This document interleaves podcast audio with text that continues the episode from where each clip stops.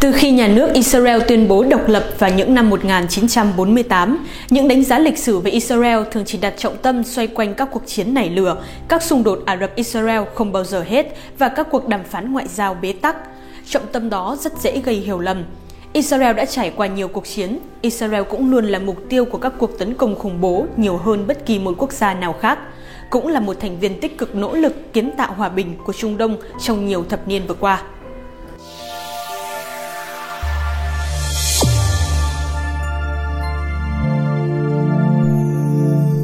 Các cuộc xung đột và thương lượng, mặc dù thường xuất hiện với tần suất rất cao trên các tiêu đề truyền thông hàng ngày, chỉ là một phần nhỏ của câu chuyện. Israel hiện đại đã và đang xây dựng một hệ thống chính trị, kinh tế, xã hội và văn hóa với một ý thức rõ ràng, mặc dù không hoàn hảo và chưa trọn vẹn. Đó là một quốc gia bình thường như mọi quốc gia khác, độc đáo, đặc sắc và mang nhiều màu sắc khác lạ. Tuy rằng Israel hiện đại khởi nguồn từ một trong những nền móng xã hội và văn hóa lâu đời nhất trên trái đất, di sản cổ xưa của nó đã không giúp cho công cuộc xây dựng quốc gia Israel hiện đại dễ dàng hơn. Ngược lại, tôn giáo và chủ nghĩa duy vật, ngôn ngữ đa dạng, dân chúng với nhiều trình độ phát triển kinh tế, kinh nghiệm lịch sử khác nhau, trong số các yếu tố khác đã khiến cho công cuộc xây dựng quốc gia của Israel đặc biệt phức tạp và đầy thử thách. Một mảnh đất nhỏ bé và khô cằn, tài nguyên thiên nhiên ít ỏi, bao quanh bởi các nước láng giềng thù địch, cùng với những câu chuyện thành công ngoạn mục đã làm cho Israel trở nên một đất nước như huyền thoại. Định nghĩa Israel hiện đại Ý tưởng cho rằng người Do Thái chỉ là một nhóm tôn giáo, là một khái niệm bắt đầu với cuộc cách mạng Pháp năm 1789 nhưng đã không gây ảnh hưởng ở Tây Âu cho đến giữa thế kỷ 19. Khái niệm này hoàn toàn không đứng vững trong các cộng đồng người Do Thái ở Đông Âu hay Trung Đông.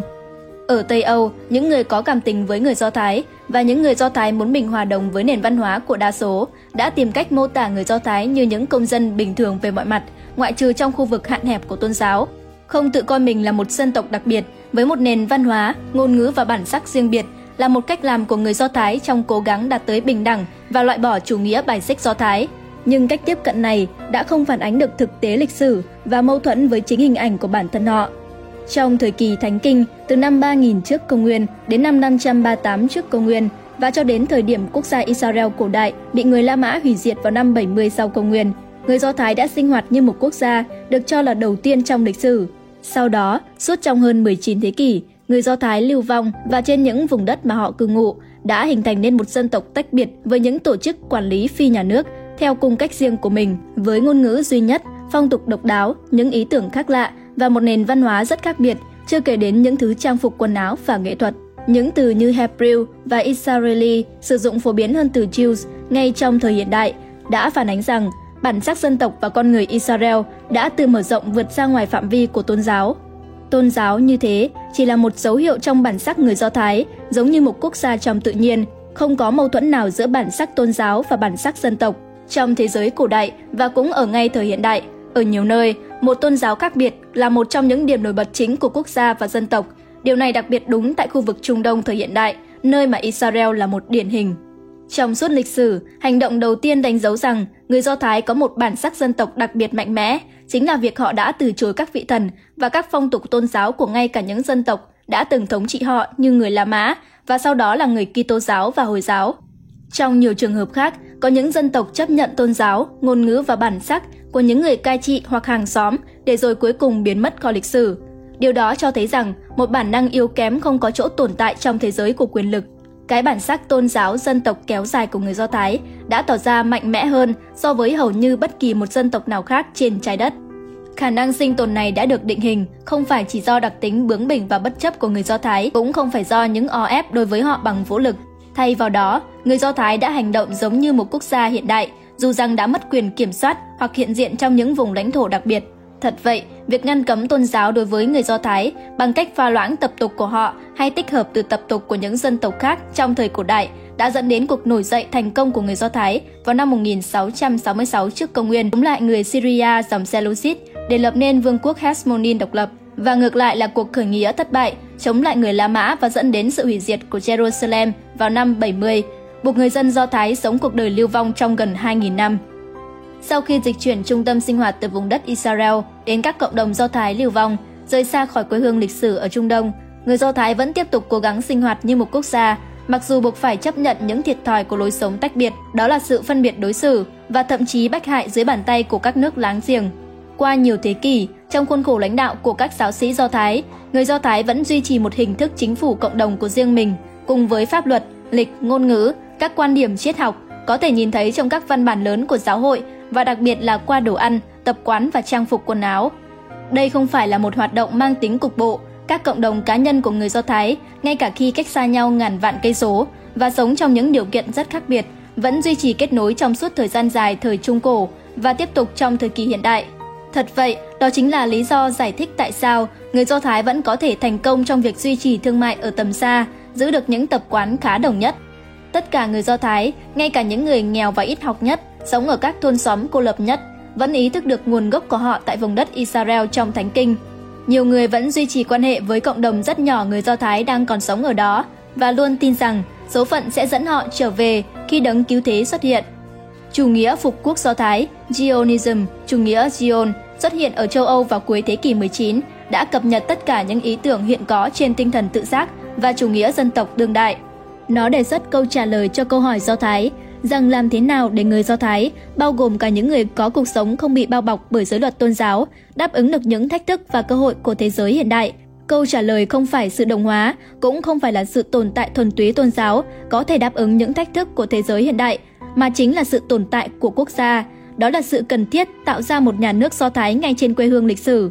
Các nhà Zionist cũng đã lập luận rằng việc thay thế sự kiên nhẫn của lòng tin bằng hành động của con người sẽ bảo tồn cuộc sống của chính những người Do Thái và sự thịnh vượng cho tôn giáo của họ. Ở Đông Âu, nơi mà đại đa số người Do Thái châu Âu tập trung, trên thực tế một đời sống quốc gia của người Do Thái vẫn tồn tại trong suốt thế kỷ 19 và kéo dài sang thế kỷ 20 ở nhiều nơi. Hầu hết người Do Thái châu Âu nói tiếng Yiddish, một ngôn ngữ có nguồn gốc từ tiếng Do Thái và tiếng Đức. Họ cầu nguyện hàng ngày trong các hội đường, lấy vùng đất Israel làm trung tâm tôn giáo và sinh hoạt như một cộng đồng hoàn toàn tách biệt với các láng giềng. Vụ diệt chủng người Do Thái của Đức Quốc xã cùng với sự đồng hóa cưỡng chế ở một số quốc gia châu Âu và Liên Xô đã kết thúc lối sống này. Trong khi đó ở Trung Đông, người Do Thái sống gần như hoàn toàn cô lập trong cộng đồng của họ, tuân theo các lề luật tôn giáo riêng, có trang phục và nghề nghiệp khác biệt và nói một ngôn ngữ đặc biệt, đó là Arabic Hebrew hoặc Spanish Hebrew, tương tự như tiếng Yiddish. Với lịch sử như thế, nhận thức chung của nhiều người ngoài cuộc là người Do Thái luôn là những người ngoài lề, không tự nguyện hội nhập hoàn toàn vào những cộng đồng đa số nơi họ sống.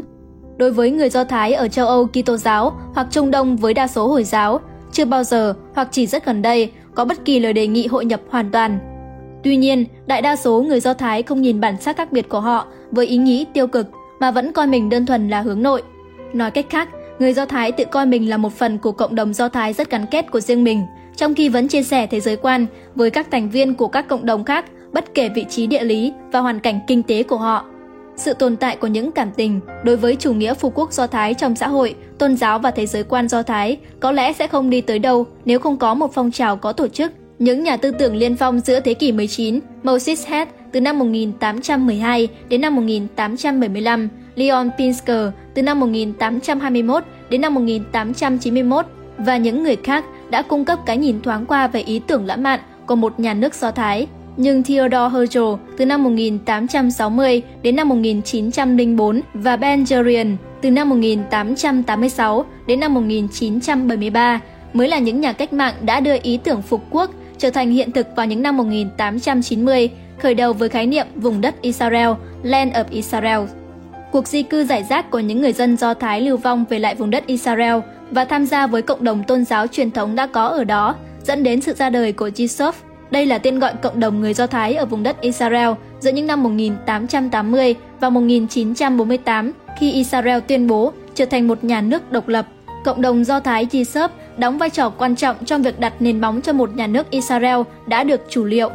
Trong khi truyền thống và lịch sử Do Thái là lớp nền móng đầu tiên trong việc định hình nhà nước Israel hiện đại, Jesus là lớp thứ hai. Những cuộc tính toán văn hóa và cơ cấu kinh tế chính trị đã được tạo ra trong thời kỳ Jesus đã trở thành những cuộc tính cơ bản của nhà nước và xã hội Israel hiện đại sau này. Các đặc trưng tiền nhà nước được biết đến nhiều nhất, bao gồm sự hồi sinh của ngôn ngữ Hebrew, sự thành lập các tổ chức tự vệ, việc thành lập một nền tảng kinh tế công nghiệp theo cấu trúc xã hội chủ nghĩa, sự phát triển của một hệ thống dịch vụ xã hội toàn diện, sự hòa hợp của một nền văn hóa nảy sinh chủ yếu từ chất men trí thức của Đông Âu, việc lập ra các làng cộng đồng sáng tạo kibbutz và các hợp tác xã Mossad và việc xây dựng một khuôn khổ quốc gia căn bản là thế tục với các khía cạnh tôn giáo lớn, nhiều yếu tố khác từ những năm Jesus trong giai đoạn tiền nhà nước vẫn tiếp tục ảnh hưởng đến Israel rất lâu sau khi nhà nước Israel được thành lập. Hãy xem xét ví dụ vai trò của tôn giáo. Để nói rằng Israel là một nhà nước Do Thái không có nghĩa là chỉ đơn thuần là một bản tuyên bố về bản sắc tôn giáo, nó trước tiên phải là một tuyên bố về bản sắc dân tộc.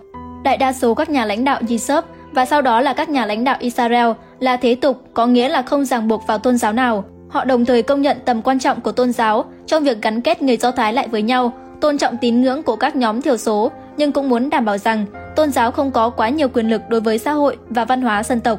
Vì vậy, thế hệ lãnh đạo thống trị Yisuf và nhà nước Israel ban đầu đã sớm đạt được một thỏa hiệp với các lãnh đạo do Thái giáo chính thống Orthodox để chỉ chấp nhận quyền lực của tôn giáo ở một số khía cạnh của xã hội. Ngày nay, các tổ chức nhà nước vẫn tuân theo luật lệ về chế độ ăn chay kosher của người Do Thái. Các cửa hàng thường đóng cửa vào ngày Sabbath, mặc dù thực tế này đã bị xói mòn theo thời gian. Nhà nước nghỉ làm việc trong các ngày lễ tôn giáo của người Do Thái. Kết hôn, ly hôn và chôn cất được các giáo sĩ Do Thái điều khiển. Sinh viên của các chủng viện Yashiva được hoãn nghĩa vụ quân sự. Thỏa hiệp này đảm bảo duy trì cân bằng quyền lực của cả hai phía thế tục và tôn giáo. Tuy nhiên, thực tế thì Israel là một xã hội nghiêng về thế tục. Nói chính xác thì Israel được đặc trưng là một đất nước, trong đó có các khái niệm, phong tục và lịch sử, có nguồn gốc tôn giáo đã được đặt vào trong một khuôn khổ thế tục và quốc gia. Trong một ý nghĩa tương tự, quá trình này cũng đã diễn ra trong nền văn minh phương Tây Kitô giáo. Trong 3 hoặc 4 thập niên đầu tiên của nhà nước Israel độc lập, người Israel Do Thái tiếp tục tự cho rằng họ được phân chia rõ ràng thành hai nhóm tôn giáo và thế tục. Đến những năm 1990, tuy nhiên, người Israel Do Thái nhận ra sự tồn tại của một chuỗi rộng các quan điểm cũng như trình độ của việc thực hành tôn giáo. Khi xã hội đã trở thành thế tục hơn và ít ý thức hệ hơn, một thành phần khá lớn dân số gọi là truyền thống xuất hiện. Họ vẫn duy trì các yếu tố của giới luật tôn giáo, nhưng lại cam kết cho một lối sống cơ bản thế tục. Cách tiếp cận này đặc biệt mạnh trong nhóm người Do Thái Mizrahi là những người Do Thái đến từ Trung Đông và Bắc Phi. Mặc dù có rất nhiều thách thức, Israel ngày nay có một hệ thống dân chủ đa nguyên, được kiến trúc để có thể dung chứa các cộng đồng và các quan điểm khác nhau, mặc dù không đại diện về địa lý.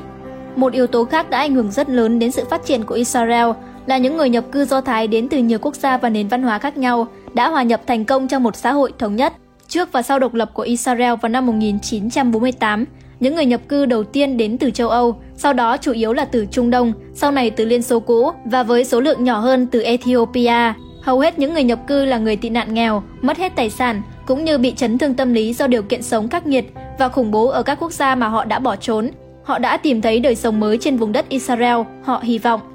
Mặc dù Israel được định nghĩa là một nhà nước Do Thái, nó lại hoạt động giống như một quốc gia Trung Đông truyền thống đa nguyên, với một tôn giáo nhà nước và các nhóm thiểu số tự trị một phần, hơn là kiểu nhà nước một dân tộc, Nomo Nationalist của châu Âu, thế kỷ 20 vốn đã xóa bỏ tất cả các nhóm thiểu số trong quá trình cưỡng bức đồng hóa. Ở Israel, mỗi cộng đồng tôn giáo có quyền kiểm soát đối với các vấn đề riêng của cộng đồng mình về tình trạng cá nhân, có quyền duy trì văn hóa, tôn giáo và ở một mức độ nào đó tự chủ về tư pháp.